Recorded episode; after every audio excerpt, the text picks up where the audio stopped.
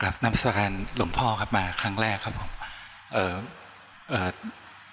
จงกล้าตื่นหาญเต้นนะครับครับกล้าหาญมากเลยมาครั้งแรกมานั่งหน้า ก็เอ่อรู้สึกยังมีรู้สึกมันเพ่งเพ่งๆอยู่ครับหลวงพ่ถูกต้องทีนี้ไม่เอ่อไม่ไม่ทราบว่าจะต้องปฏิบัติยังไงต่อไป ให้รู้ไปนะ เพ่งอยู่รู้ว่าเพ่ง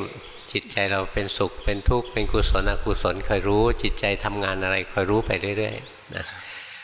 การทำงานของจิตก็คือการสร้างภพหรือความปรุงแต่งหรือเรียกว่าสังขารนั่นเองเขาปรุงไปเรื่อยๆเขาก็ทุกข์ขึ้นมาแหละนะให้เราเรียนรู้ไป อย่าไปเกลียดเขาเขาต้องปรุงนะ หน้าที่ของเขาเขาต้องปรุง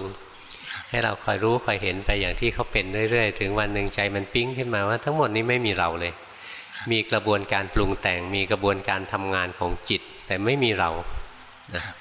ขันห้าก็ทำงานของมันไป มีปรากฏการณ์ต่างๆ เกิดขึ้นมากมาย แต่ทั้งหมดไม่มีตัวเรา ดูอย่างนี้เรื่อยๆ เดี๋ยวมันเห็นเองครับ